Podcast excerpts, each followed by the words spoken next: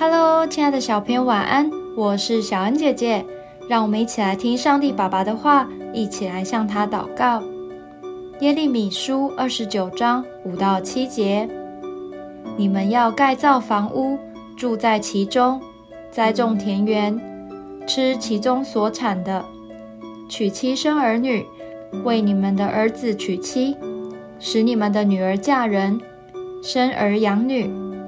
在那里生养众多，不致减少。我所使你们被掳到的那城，你们要为那城求平安，为那城祷告耶和华，因为那城得平安，你们也随着得平安。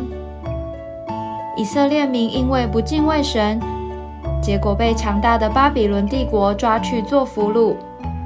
没有人喜欢当俘虏，因为要被迫离开自己的家乡。到陌生的地方去生活，而且还会被瞧不起，只能做一些大家都不愿意做的工作。遇到这样的状况，一般人都会在心里偷偷的抱怨，巴不得这个国家也遭遇一些坏事。然而，在今天的经文中，神却要以色列人好好的在这里生活，更要为巴比伦求平安。原来我们的祷告不只要为自己的好处求，神要我们也为居住的地方祷告，因为当我们住的环境平安了，我们也才能拥有安稳的生活啊！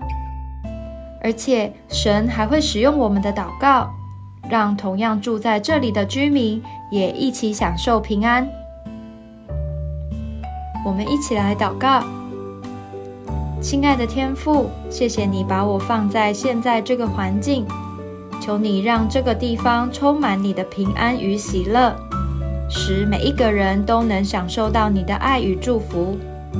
奉主耶稣基督的名祷告，阿门。